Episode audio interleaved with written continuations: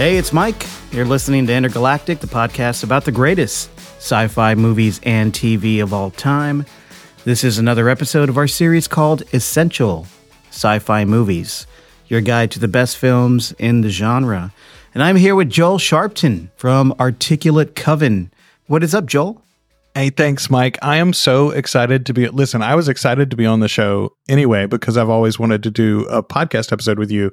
And then I went and listened to several of your previous episodes and the, the pedigree of your guests. I'm like, oh, oh, Mike thinks I know about movies. I've heard some of your stuff, and I think if there's one thing that's true about you, Joel, you can talk. Uh, that is that is absolutely true. That is absolutely true. I am I am uh I per, for my for my day job, I'm a podcast producer and editor and consultant. Uh, I work with a lot of brands and businesses across the country, and I got a few international clients as well, uh, honing their message to to produce great podcasts and now a lot of video as well. Um, in my off time though or my spare time i uh, i do cover uh, with the articulate coven. We talk about interview with the vampire the series from amc and amc plus but we also talk about um, all of anne rice's broader world. I've been a fan of the vampire lestat and and anne rice's writing since the summer before i turned 12 i was reading those books far mm. too early. There was a, a fight at the library with my mother and the head librarian because i wasn't supposed to be able to check out adult books and mom said said if he can read the words, he can have the book. Thank you very much. Give him the adult ah. card. And so I did. I got an adult card when I was like 11 years old and started reading these books. And props to mom.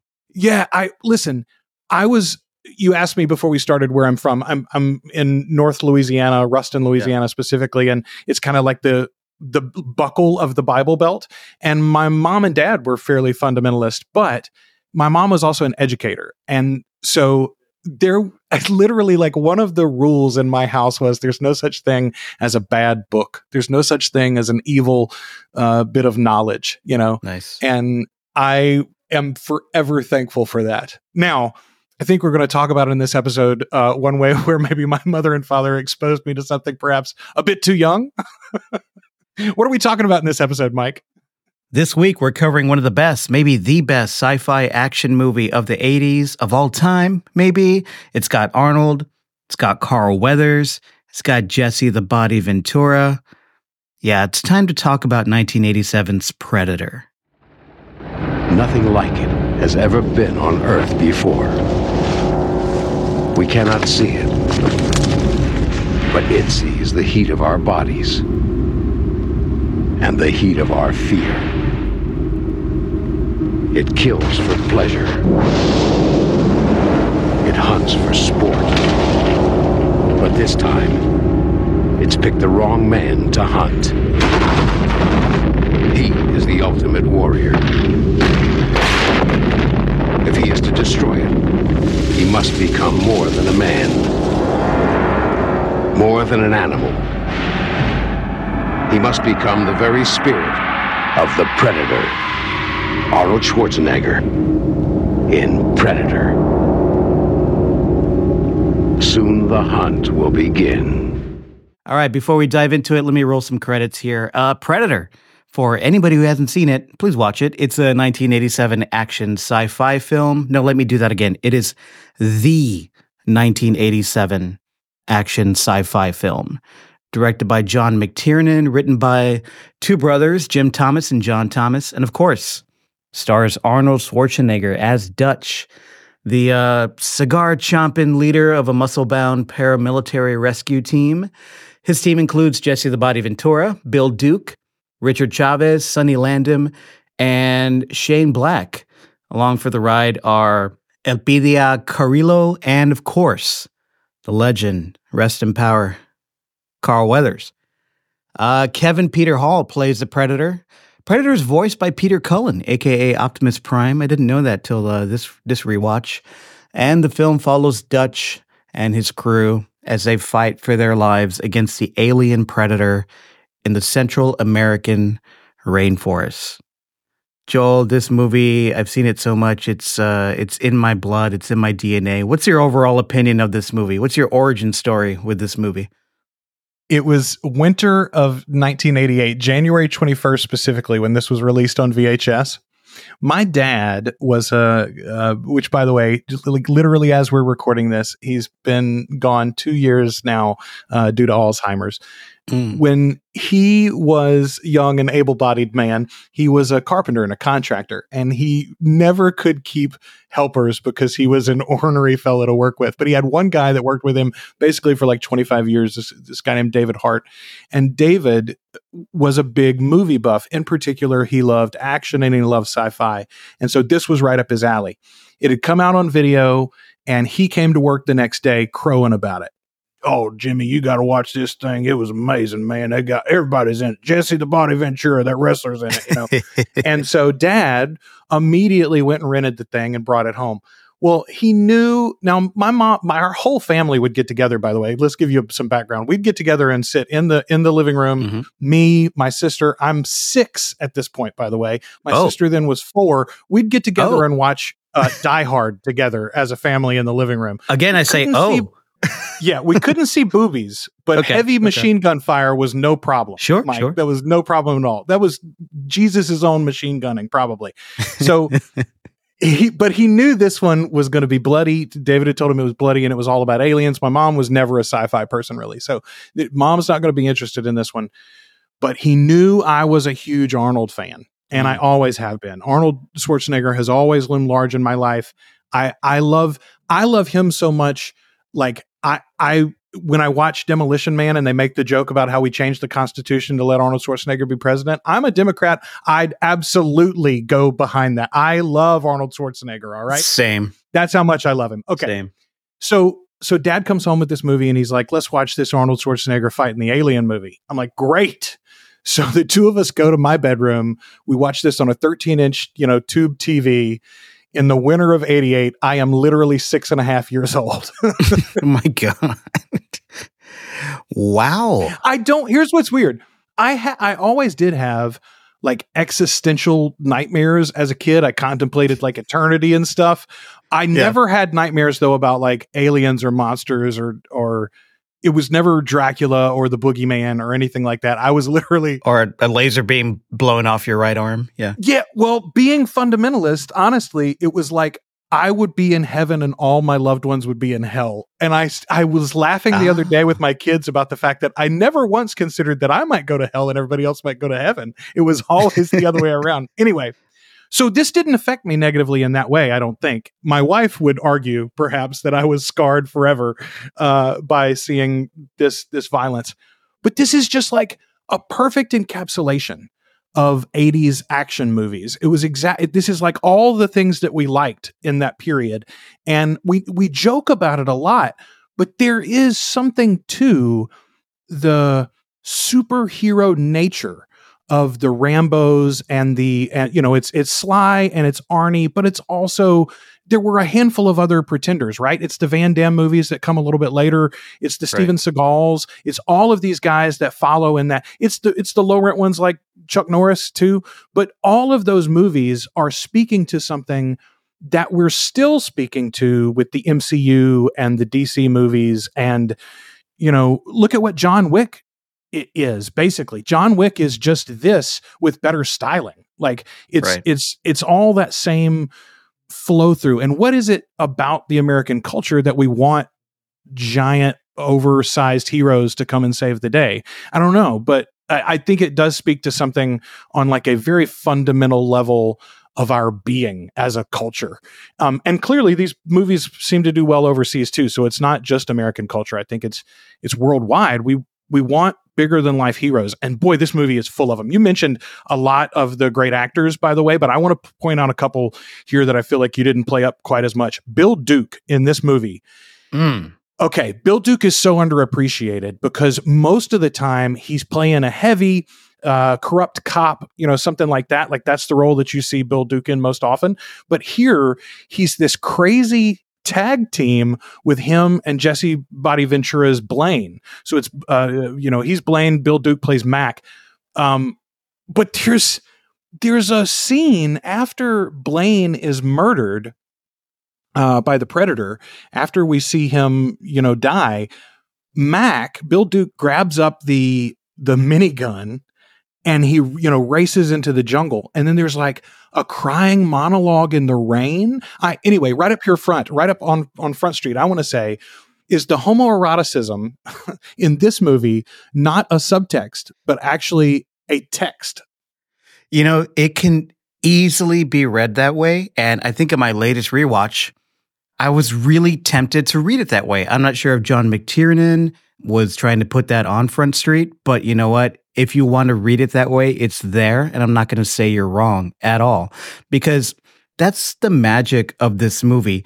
Once these strong men who are the best of the best become the prey, then we dig deep into their emotional lives and selves, and that starts coming out. And we see things like that scene where Bill Duke is almost crying over Jesse the Body Ventura's body and then going out and just exploding his rage all over the jungle like he does. I, I really do love Bill Duke in this in this movie, like you said, because I feel like there's not that much on the page for the character that he plays, but man, does he do stuff with it, like the whole shaving thing, and just the little ticks and mannerisms and what he does with his face acting makes that character just deep. It's like, what has this motherfucker been through? It's, Right? It's excellent. Yeah. Well and you it's not just uh, bill duke's character i don't think there's much on the page for any of these characters Yeah. Uh, and and I mean, I think well, let's talk a little bit about that. So I've heard apocryphally. Tell me if you've heard this story too. This this script was like snuck into the studio and stuck under Mhm. his door, right? Yeah, that's what I've heard. Yeah. Uh, and and then obviously you've got Shane Black in the cast. He's not officially credited, but you you can't imagine that he wasn't involved in punching some of this up as well, particularly his own dialogue, but probably everybody else Right. too. Um, and you those combinations of factors would probably make this an okay movie. But I th- I thought as I wa- rewatched it this time specifically, what if you took out Arnold and you put in Michael Biehn? Mm. Uh, Michael Biehn would be someone closer to. I mean, and you think about like the reason they put him in the protagonist role against Arnie in Terminator. You know, you've got Arnold, which is just as you mentioned in the Prey uh, episode where you discussed the the the latest movie in this franchise. Um, you know, Arnold is this just unkillable machine, and you you can't you don't ever it's the reason why he wouldn't work in Die Hard, right? You need to think that John McClane's not going to make it out of that building for Die Hard to really be the classic that it is. If you had Arnold or even Sly, you don't buy into it in the same way, right?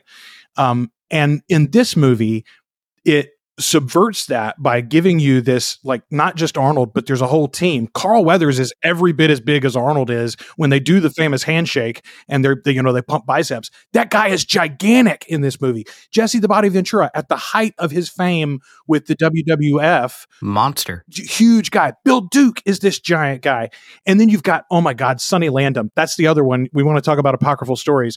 Yeah. But what I had always heard is Arnold, I believe, had to actually pay for a couple of bodyguards to follow Sonny around, not to protect Sonny, but because Sonny was known for getting into bar fights and stirring up trouble with the talent in other movies, and otherwise Wow. they couldn't get him insured. So, so Sonny is like a real life bad guy. You know, like he he is a he is a bad man on his own. Playing Billy here, by the way, I should say. I'm Um, glad they went through all that trouble because his presence in this movie is just like iconic. But that's what I'm saying. You can't. There's, you know, there, there's a in basketball. Pe- they talk about like value over replacement player, right? So like LeBron's value over just a standard guy in the league is off the charts, right? If he's if he's filling in that role, it's not a little bit of a help; it's a major help. This is every single player here has huge huge value over a replacement player. You take some generic or even some like Michael Biehn, for instance, is I think a very good actor, and I think he'd do a great job as Dutch. But it's not the classic. We're not talking about it. It doesn't spawn a franchise that's still making new movies, better movies 30 years later if you don't have everybody in place here. That this cast is what does it. It is, and Michael Biehn is great. But Michael Biehn, especially at this time, you're like, okay, Michael Biehn is is an action hero, but he's the action hero who bleeds. If I'm going to pay for a Michael pay my pay for my ticket to watch a Michael Biehn movie, I know he's going to get the shit kicked out of him and bleed, and then he'll he'll maybe he'll uh, win in the end. With Arnold, it's like, nah, you can't you can't touch Arnold. That's what's so great about this movie. This movie is an uncompromising, brutal celebration of on screen violence and survivalist warfare that never backs down from showing you the goriest, the most bloody imagery it can imagine. And somehow, it's still a super fun popcorn movie that you can screen for a packed theater and the audience will eat it up. You can screen this like like your experience made you know, I hear it and I'm like, "Oh my god, 6 years old." But it kind of makes sense because it's like it feels like a movie families grew up watching together. It's just Yes. that much fun. Well, This especially movie- especially in the 80s, this this style of like schlocky, it's gore but not like the gore wasn't the point. The gore was to show you uh, how radical this uh, enemy or threat that we're facing is, right? That's the Mm, way that I yeah. think about it. And it's not like this has nothing like the tone of a Nightmare on Elm Street or a Friday Right. the 13th movie, right? Which is, uh, you know, analogous. That's coming out around the same time. The other thing that I think about is, and honestly, in my head, I wondered if James Cameron hadn't seen this and gone, oh, this is what we do to the Alien franchise. But I went back and looked. Aliens comes out in 86. I don't think Mm. the timing is right for this to have really been influenced by Aliens directly. But you, I do think there's something an, analogous about this team fighting this this monster, whereas you've got the Space Marines, which are so fun and and so varied, right? You've got all of those different personalities in Aliens uh, from James Cameron, and I do think there's something to that. But really, it both of those movies, uh, this and the uh, Aliens, are just influenced as a like ongoing part of the Men on a Mission series, Mhm. right? Like eh, you know, it's the Dirty Dozen. It's uh, I mean, Tarantino did it with Inglourious Basterds. It's just about what are these varied badasses facing. Yeah, and I love how the movie plays with audience expectations, especially of the time, and it completely subverts them and delivers something really unexpected, but still enormously crowd pleasing. Like the late 80s was Arnold's time. Everyone knew Arnold as this unstoppable, charismatic alpha male. Um, those were the characters he played, but it it just also who he was in real life. And at the start of the movie, that's what we get. He rolls in on the chopper with a team of gnarly badasses, and he's the biggest badass of the most badass team of badasses, just sitting in the chopper, chomping his cigar. And through the first half of the movie, you get what you pay for. It's an Arnold jungle military movie. There's an incredibly violent and ridiculously but awesomely staged assault on an enemy cartel village and the good guys just mow the bad guys down like like the kings of the jungle we expect them to be there's there's no bad guy that goes unblown up and our heroes do it all while making quips and displaying these incredible feats of strength i think arnold like lifts the back of a truck at one point it's amazing these are the alpha males of the planet but so much changes immediately after that crazy raid when the predator starts to stalk them. The script is flipped and these these ultimate tough guys become the hunted. They become the prey. And you know, finally they see they meet a credible threat against them and this team that's supposed to be the best of the best, the untouchables become the prey. And we see them running scared and confused and and then it gets really interesting because as they are hunted and picked off one by one by one, the movie starts revealing whole new layers to these characters that make them more compelling, make the losses feel like real losses. It does it just does this great action movie trope subversion and then starts pulling off to great effect tropes of a slasher movie, of stalker movies, just brilliantly until we get to that unforgettable clash between Arnold and the Predator. So when you when you were um, maybe not your first viewing of this as a six year old, but you know I you take was probably this- not very deep. yeah, you've seen this multiple times. Like, how did you feel about that subversion where it's all of a sudden Arnold and the tough guys are are outmatched uh, here for the first time? How'd that? How, how'd you take that? Oh, it's it's it's my favorite thing. And and the thing that I like best about this this entire movie, honestly, is that it is the perfect encapsulation of the you know admission that we uh, admonition that we give to screenwriters to show us, don't tell us. Right? This Mm, movie doesn't yeah. tell us Yes. anything. This movie doesn't tell us anything about these characters. It just shows us again and again and again and again and again different facets, as you mentioned, about each one of these characters. There's one thing, let's go back slightly before the predator actually begins to stalk them. I want to talk about that attack on the village. Two things there. Yeah. First and foremost, I always remember that attack, that that assault. I almost like even now as I'm calling it to mind in my in my memory, I don't see any of the rebels. Like you talked about them being wiped out so completely, but they literally might as well not be there. It might as well be like an empty series of huts with just the hostage that they eventually add and as they pick up Anna and take her along. But the the moment there though before that assault starts, I want to call attention to this because it's my favorite thing really about the 80s heroes. When we think about these 80s action heroes and that whole craze, we think about the giant muscles and the steroids. But the other thing that was important that separated the heroes from the other characters in the movies, because generally the bad guys were giant too. The reason why the heroes were rooted for is because they were smart. Yes, we did want them to kill lots of objectively bad guys and quip something cool afterwards, but we also loved MacGyver at that same time, right? With the Yeah. moment when Bruce Willis sends the guy down in the elevator in Die Hard with the ho ho ho, now I have a machine gun on him. That sign is so awesome because it's clever. You know, Arnold sees Chekhov's pickup truck there being used as a mill or whatever they were using it for. And he being not only strong, but smart, right? This shows off both. He lifts the truck up, you're right. He picks it up by the back end and then sets it down. The rest of the team not only couldn't do it themselves, but they literally wouldn't know what. Jesse Ventura says out loud, What's he doing? Because he doesn't understand the plan. The plan was I'm going to let this truck free. It'll roll down through the village. It'll probably run over a couple of people, cause a bunch of chaos. Meanwhile, they're all looking the other way while we shoot the shit out of them. it, it is it is a really clever move, um, not only on the character's part, but yeah, on uh, in the screenplay because it's it could have been pretty generic. They just walk in and mow everybody down, but there's this clever move that Dutch does at the beginning that gives them an opening, and from then on, it's just like bloody chaos. And, it's important, though. It's important because is. it's a foreshadowing of the fact that not only is Arnold the smartest one on the team, he's the smartest one on the planet. Planet. He's the smartest predator in the jungle, even though the alien is there now too.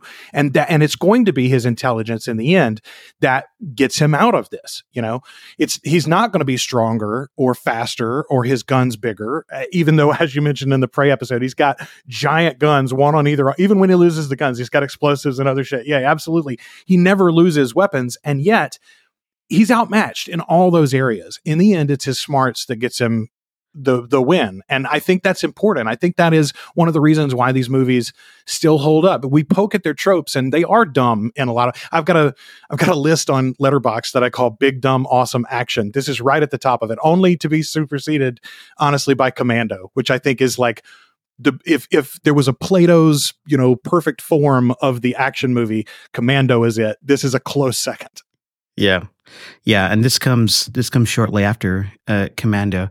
It's interesting to note that about Dutch, um, the character Arnold plays. He survives at the end by playing it smart and getting in touch.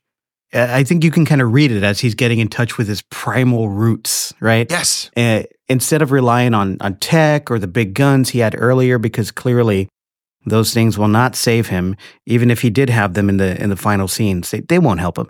He really has to surrender to his environment and study it and study the thing that's hunting him in order to survive. He that's incredibly foreshadowed, like you said, with the thing with the truck at the beginning. And the fact that he has to he has to rely on his environment, get to know it, and use the primal elements that are around him to win and to study this predator in order to beat it. That's a theme that is repeated brilliantly in Prey, where Amber Mid- Midthunder's character is the only one in peril in that movie to survive because she's the one who's the most in touch with her environment. In that case, uh, the Great Plains. And she's the only one in the movie who patiently studies the predator and who knows what the best defense against it is and you know, she knows when to retreat and she knows the only way to beat it is to be stealthy and use the land, you know, whatever you can gather from the land. And that's, I, I, what I love about Prey, uh, there's so many things to love about it, but it's so different from this movie, but it also celebrates the greatest parts of this movie, like that theme of being a person who is being stalked and hunted, but also using your wits, using um, your history, and using essentially what you have around you to beat the thing that's hunting you. I think Prey does a great job of celebrating that part of this movie. And this movie does that so well. You know, Arnold's got this great team with him, and he never misuses them and he always adopts their knowledge or wisdom or like their tactic that's worked right i feel like he mm-hmm. he shows himself to be an excellent leader in this movie because as it goes on especially as he ends up alone he is using the best parts of what his entire team had to offer. And I think that's exactly the same thing that you see in Prey. You know, she's a curious character. She is right. not only an intelligent character, but curious. And that is what the two of them have most in common. I, funny side note, my wife is literally physically uncomfortable at the sight of the of the antagonist from this series. She can't see the predator even with his mask on by the way. she can't see yeah. the predator without she listen, she likes the predator so little, she can't watch the Lord of the Rings movies because the orcs are reminiscent in her mind of the predator's look. So it's like wow. no no no no no.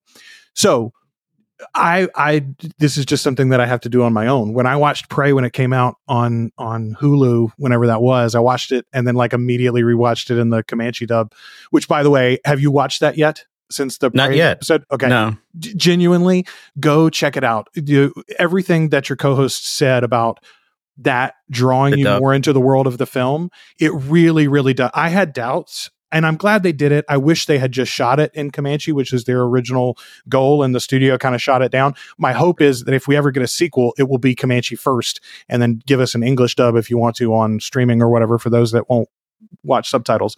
But um, anyway, my point is that movie, I got done with it, and I immediately said, they've done such a good job of putting Midthunder right on the level with Arnold. You don't finish that movie and think about the subversion of such a small and weak character fighting and, and winning against the predator. You think this series is all about how resourceful, curious, intelligent, you know, fighters can withstand even this ultimate fighting species.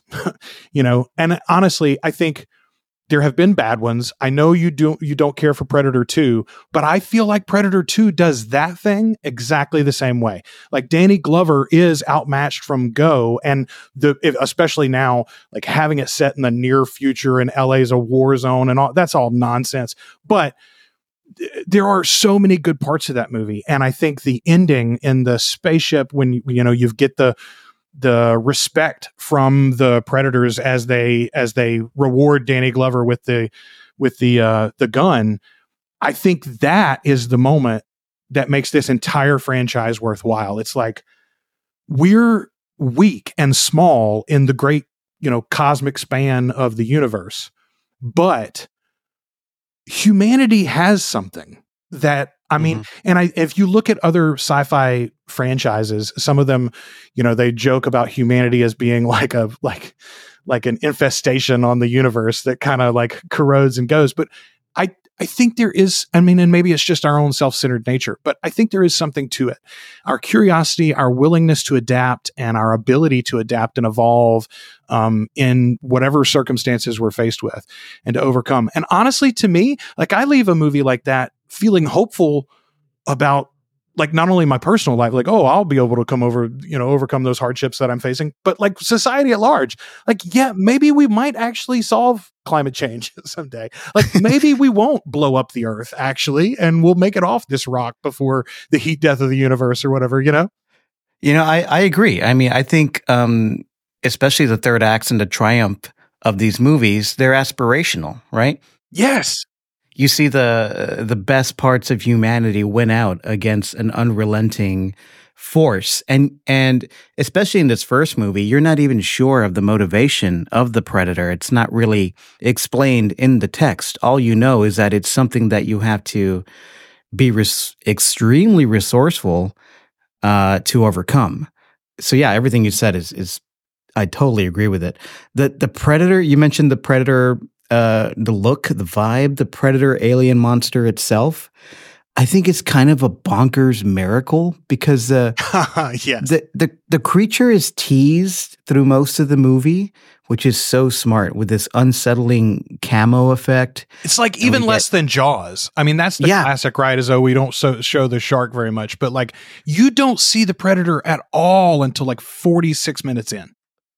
Ex- yeah, I know it takes forever, but it, it's it's so worth it. We get glimpses of the head armor, we get glimpses of the scaly flesh and the slimy Dracula fingers and the Day-Glo blood, and it's like, man, I wonder what this thing really looks like head on. And finally, forty five minutes later, when you see it, it does not disappoint. When this thing finally reveals itself full frontal to Arnold at the end, the design the realization of that design is so great. The mandibles, the, the mandibles, the dreads, man. the there tiny eyes. It's just so horrifying. Ugh. There's something primal about the mandibles and the way it affects you as a human. I mean, like literally, I don't know if there's something in our ancient past with, with something that bit us like that, but homie, that will never fail to stun me. And it so holds up too. Like God bless Stan Winston. So mm-hmm. this, if you don't, if you're listening to this and you don't know some of the backstory, absolutely go. If you're interested in these movies, you should go Google, um, you know, the Predator suit or Predator design or something like that, and you'll get all sorts of deep dives on this. But the original plan, like they were going to put a monkey in a suit and have it swing through the trees so that they could get acrobatic movement at one point. Uh, oh, yeah. There was going to be uh, Claude Jean Claude Van Damme was going to be in the suit right. at one point, and yeah. he was so short in comparison to everybody, it looked silly. Uh, you know, then this they got the suit there, the first suit design, and it looked horrible. So they were like, "Never mind, we'll shoot around it and Stan go back to work on it." I think he came in late on the project, even. Um, so he did. It is yeah, a miracle. The first yeah, he didn't design the first iteration of the suit. He designed like maybe the second or third, and then he won an Oscar for the effects. I mean, oh no, he was nominated for an Oscar. He didn't win his Oscar till a few years later. But yeah, this is a Oscar nominated uh, movie. That's wild. well, I mean, if you think though, like, okay, so Prey obviously evolves this design quite a bit because you're going back in time, as you guys mentioned, especially the tech and the suit is a lot different. Um, and all of the movies have slightly tweaked the design, but the basic design of the Predator goes all the way back to this Stan Winston creation, and it's held up through you know books and comic books and movies and animated stuff and all over the place and like I mean, they made they made action figures over and over again, right? Like this is a great design. This is a classic, unbelievable movie monster design that will be mimicked and copied and and you know massaged and evolved for decades to come. I think, and it works so well in this setting, in the jungle setting with the first movie, because you you have the uh, the prisoner character that they have who can't describe what is going on. She's the only one who sees the predator attack at the beginning. And the only way she can describe it is that the jungle came to life and killed this guy. And, yeah. and that that breaks everybody's brain. Nobody can understand what she's talking about, but until you see it. And that rings so true for this movie because it feels so claustrophobic in the jungle. There's no like as a viewer, you don't really have any sense of topography or it, it just feels like they're trapped. And it does feel like any part of the jungle can come alive and grab them and do these horrible things to them. And that becomes true as the movie goes on and it, it builds this great amount of tension and the tension rises more and more and more because you don't know who's going to be picked off next. Even Carl Weathers, who is great in this movie, super charismatic, and set up. Uh, he's his character is set up for a redemption arc in the movie Absolutely. because he's he's the guy you really can't trust at the beginning. He posits himself in the middle of this team that works alone, and then obviously he's holding things back, and he lies about the entire mission and really gets them in in a heap of trouble. And once so much shit goes down, he gets a scene where he's like, you know, you guys go ahead. I'm going to go back and take care of this thing. And he wants to redeem himself. And you're like, okay, cool. A redemption arc. Nope. He immediately gets his arm blown off and he gets murdered because this movie is just unrelenting in in showing you how unbeatable this creature is and it just makes it so tense Well, it, and it does such a good job of this slow. So, like, so it's not only that they slow reveal the monster itself, but they slow reveal what the monster is capable of too, right? So the Right. first thing, and I always forget this, by the way, but one of the first shots of the film, I think, like the first shot is the spaceship. So we learn he's from, he's from space right away. Okay, great. Then we learn he's invisible. Okay, interesting. Then we learn he's got heat vision. All right, he's very big and strong. Okay, advanced weaponry. All right, he can mimic us. It just keeps ratcheting it up over and over and over again. Because it's again and it's just what you talked about the subversion of uh, okay nothing can beat arnold. Arnold's this this unstoppable machine. He's already been the terminator at this point for instance. Mhm. um and so you come into this movie going not only is it arnold but it's got this team of guys. Okay what we're going to see is his team will be whittled down but arnold's never going to be in danger because he's going to kill the shit out of this this alien.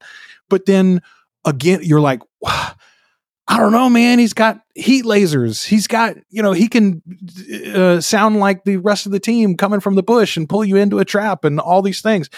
And it's just again and again and again. Eventually you go, well, I don't know if Arnold's going to make it, which is at this point in 87, 88, impossible to think of. And yet they've done it by the end of the movie. Yeah, you're thinking he's at least going to lose a limb or an eye or something awful here. Or maybe he's able to kill the predator, but it'll take a self sacrifice, right? Like he'll, he'll have to, Yeah. you know, fall on the grenade, so to speak, to take this guy out.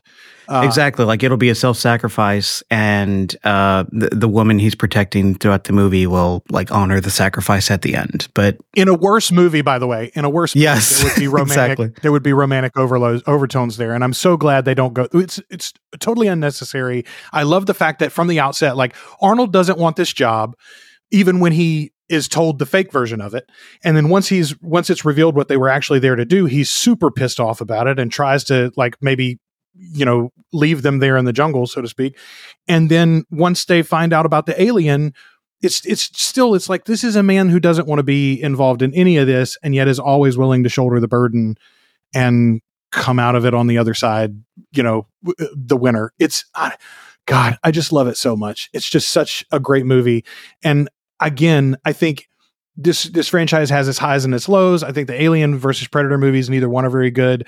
The uh, the Shane Black one that they did a few years ago, The Predator, I think is the name of that one, also not a good movie not good. but but Predator 2 very schlocky and it does not hold up nearly as well as this one and yet the arc of the storyline and that hero's arc especially I think is well it stands equal with this one and or uh, not equal perhaps but it stands alongside this movie and Prey and then if you haven't seen it by the way Predators which was the one with um Adrien Brody. yes Adrien Brody Mhm. um, and again, that was sort of like going. It's a fun type. one. We're not going to have a He-Man there, but but it is a real subversion in that it's set on a predator planet, or at least a, a planet they control. It's not set on Earth, so that is a very very cool one. And like this one, gives us a whole team of of varied, um, you know, people who are exciting and interesting in their own right. So I think I think I, if, if again, if my wife didn't hate the look of them, I would say we got to watch Predator.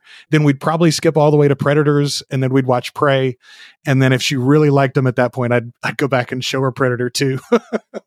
You know, you're not wrong about the positive points you're bringing up about Predator 2. Uh, there's some good intentions in that movie, and the the arc of Danny Glover's character is interesting, and and especially the ending kind of mirrors, you know, the great ending of this movie.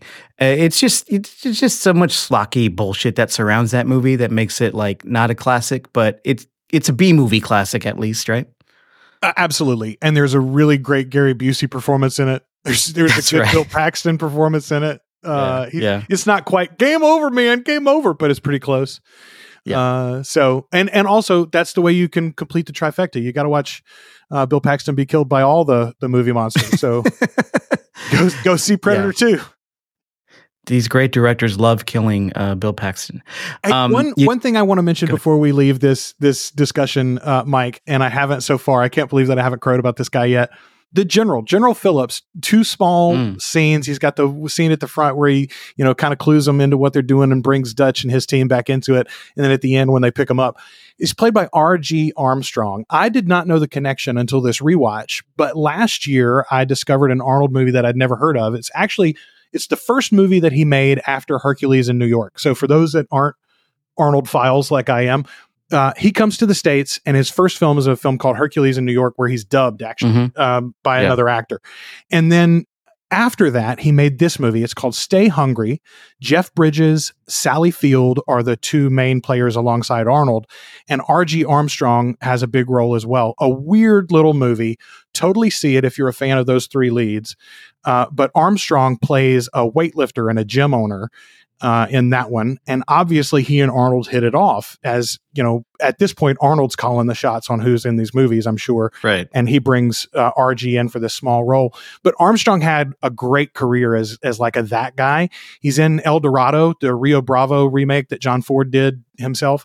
He's in uh, My Name Is Nobody, which is one of my favorite Western comedies. If you like those sorts of, of movies, um, the the Nobody trilogy, um, those are pretty good. He's in one of those. He's in Children of the Corn, which I'd forgotten about, but he's also in Dick Tracy, and he's even in he's in Willie Nelson's Redheaded Stranger. So he's a that guy for Oh. sure, He definitely has a Dick Tracy face. right? yeah, yeah. absolutely. Uh, but he he's if you again like if you go back and you really take a look at him, I guarantee you you're going to be where did I see that guy before? Go look at his his IMDb, and you're you're going to want to go back and watch a couple of these movies. I guarantee you. Yeah, he's in two little scenes, but he's he's super memorable for sure. Well, he just Um, looks like one of those guys, right? I mean, you could have just cast the guy who plays the general in the Rambo movies, but like, I, I want a guy who looks like he lived one of these lives 30 years ago and has now been training, you know, these badass. He was already a badass a long time ago, and now he's been training and coaching and mentoring these badasses for the last 20 years um, to send them off on this one last mission. It, it- this movie's like seven different tropes all at once. It's like the men on a mission movie. It's like the double cross movie, like the bureaucracy double cross movie.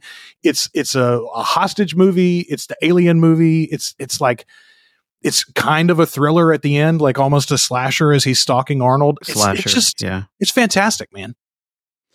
Eh, and it was obviously a huge hit. Uh, it had a budget of 15 million, made right under 100 million. Correspond a bajillion sequels and a franchise.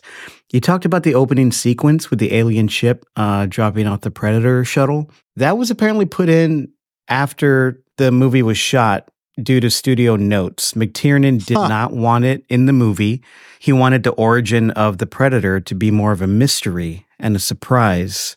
Um, but the studio put it in to to better orient the audience. I don't know. Would it would it have worked better without it? What do you think? I think it would have absolutely because, like, genuinely, other than that shot, and in my head, this is the way that it played anyway. In my head, you're not even sure what this is, whether it's just the rebels with some sort of advanced tech, right? At Right. first, or whether is there a supernatural element down here that we're not aware of? And then she starts talking about, you know, the demon from the jungle, or and the jungle came alive, and all these things. And I'm like, you, I, if you hadn't put in that scene, or you missed it. If you walk in, you know, halfway through the credits and you miss the spaceship, I think you could convince yourself that this is also, you know, they're going to fight Bigfoot or something until right before it's revealed. It would have amped up the tension at least in an already super tense movie. Um, some more about the the movie. A joke about the Rocky franchise apparently inspired the screenwriters to write this movie. The joke was that there were already four Rocky movies at this point, with Rocky kicking everybody's ass in the ring. That the next Rocky movie was going to have to have Rocky fight an alien monster to have any stakes to it. So they thought, hey, what if we made that, but in the jungle, and also made it a, a subversive treatise on the fallibility of muscle man culture, I guess.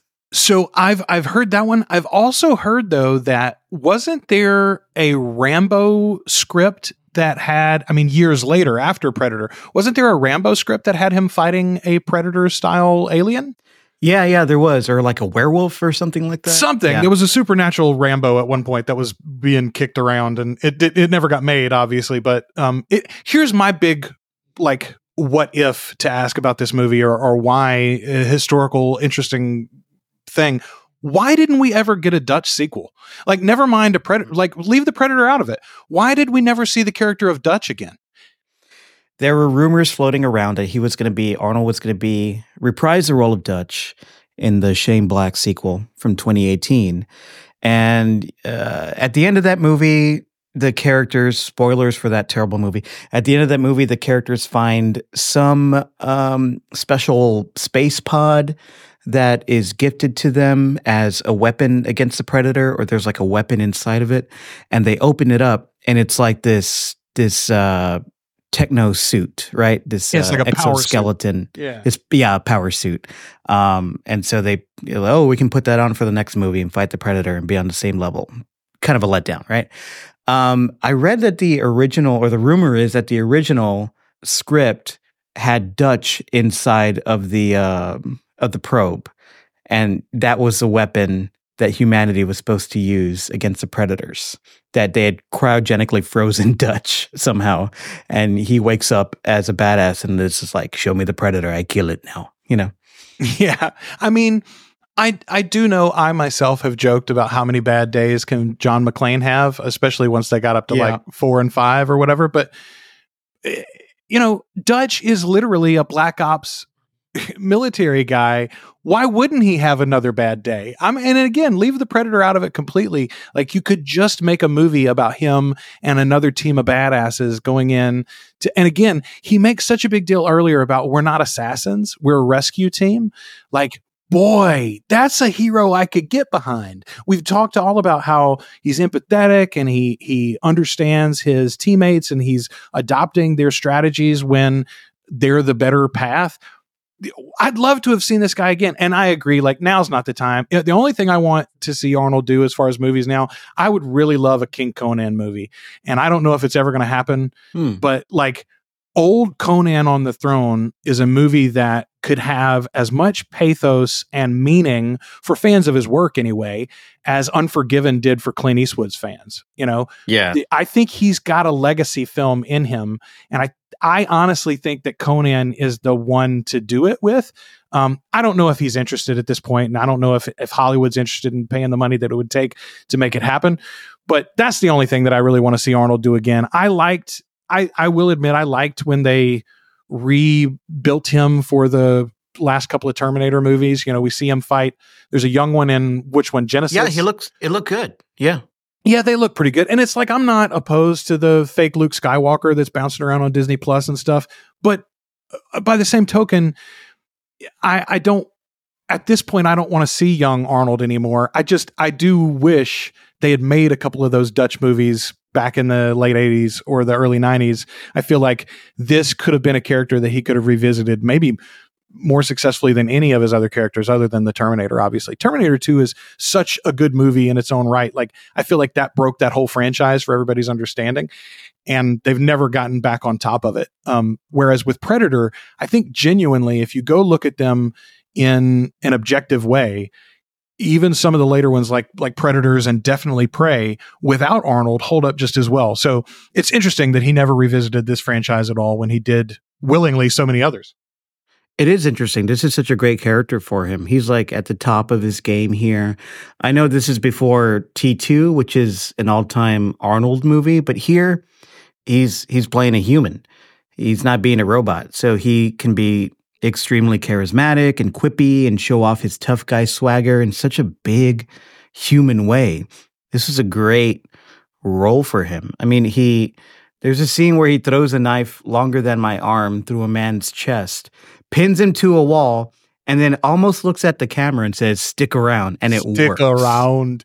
It Like, works, it works. a million percent. It listen, no one has ever delivered those ridiculous quips quite as well as Arnold. And I think I genuinely think one of the I, I think this is why I say he's it's one of the reasons why I love him so much, and I genuinely believe he's undervalued as an actor.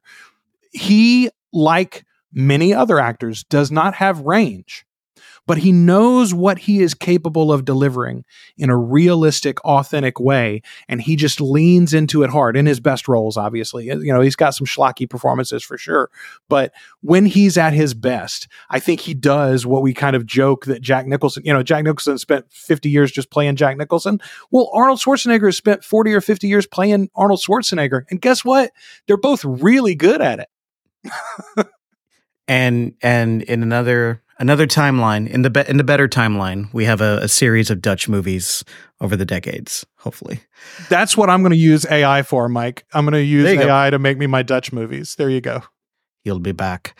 Uh, joe thank you so much for talking to me about predator with with such passion and zeal. It was more than i could have hoped for. I super appreciate it I am super excited. Thank you for inviting me. And um, I love this series. By the way, the the idea of the essential sci-fi movies uh, is is really really nice. If you're a movie buff, whether you've always been or you're just trying to get into it, I cannot recommend enough finding some things like this, some lists like this to expose yourself to stuff that you wouldn't stumble upon otherwise. Personally, Mike, I did it. I started looking at people's lists on Letterboxd, you know, like the big list, like you know the AFI 250 and things like that, but uh, individual lists as well. And I, I've added so many things to my watch list, and I've added so many things to my favorite movies of all time now that I never would have stumbled upon in a in a world where you've got 19 streaming services that you're paying for and you're you're paying $200 a month instead of 150 like we used to for cable. Uh, you've probably got access to these movies somewhere. So like take advantage of that find the good ones and uh, watch some watch some fantastic film sci-fi and otherwise yeah, agreed. What is your Letterboxd handle? Uh, I'm at the Rogues Life. I'm uh, at the Rogues Life there. Um, it's the, my same handle on Instagram and Threads and and pretty much all the places online that you want to find me. Um, I was uh, I was in a performance of Twelfth Night uh, in like my junior year of college, and mm-hmm. uh, I played Sir Toby Belch, and he's got a great line. Toby Belch obviously is like a rough draft for Falstaff, so he's uh, drunk the entire play, and he's uh, sitting very drunkenly with a bruise on his head from an accident where he fell down, and he curses late in the play, says, "I hate a drunken rogue," and so I had that for a long time on a T-shirt. I had like down my sleeve was written a, a drunken rogue, and um, yeah, it's just stuck for then. I had a blog as that name for a while. I like that's where that comes from. Okay. Yeah, I like the I like the the I like the title. The the definition of a rogue I feel like describes me quite adequately. So I've stuck with it since then. The Rogue's Life is where you can find me everywhere online. And what about uh, your pod? Oh yeah, so uh, Articulate Coven is uh, the unofficial podcast and fan community for Anne Rice's uh, Vampire Chronicles and the Lives of the Mayfair Witches, as well as everything that AMC is doing with those properties. AMC, if you don't know this, has the rights to um, almost all of Anne's books. They technically don't have a handful of the solo books, but everything in the Witch series, everything in the Vampire series, they own the rights to make adaptations of, and so they are doing so. They've got the first season of Interview with the Vampire out, the second season is coming in May, and the first season of Mayfair Witches is out. It's not nearly as good, but still, we talk about all of that. We talk about the novels and the films that have come before. That's all at articulatecoven.com or anywhere you listen to podcasts or on YouTube. Uh, Mike, let me just throw in my uh, plea for you here. Is this podcast on YouTube? I looked for it earlier and couldn't find it. Uh, it is audio only on YouTube. Yeah. YouTube.com. Yeah. Slash intergalactic pod that's all we do too. We we put up a little audiogram with our our episodes every week and put them up there. But I just I know a lot of people that have uh, started doing all of their podcast listening on YouTube, and Google's mm-hmm. for sure pushing it. So I wanted to make sure you were there too. You can find us there as well if that's your preferred method. Thanks for having me, man. Yeah, it was it was a blast. And uh, listeners, subscribe and follow the pod on Apple, Spotify, YouTube, wherever. All those links are at intergalacticpod.co. We're on Instagram and threads at Intergalactic Pod. Find me online at Mike Moody Garcia on all the things. Thanks for listening.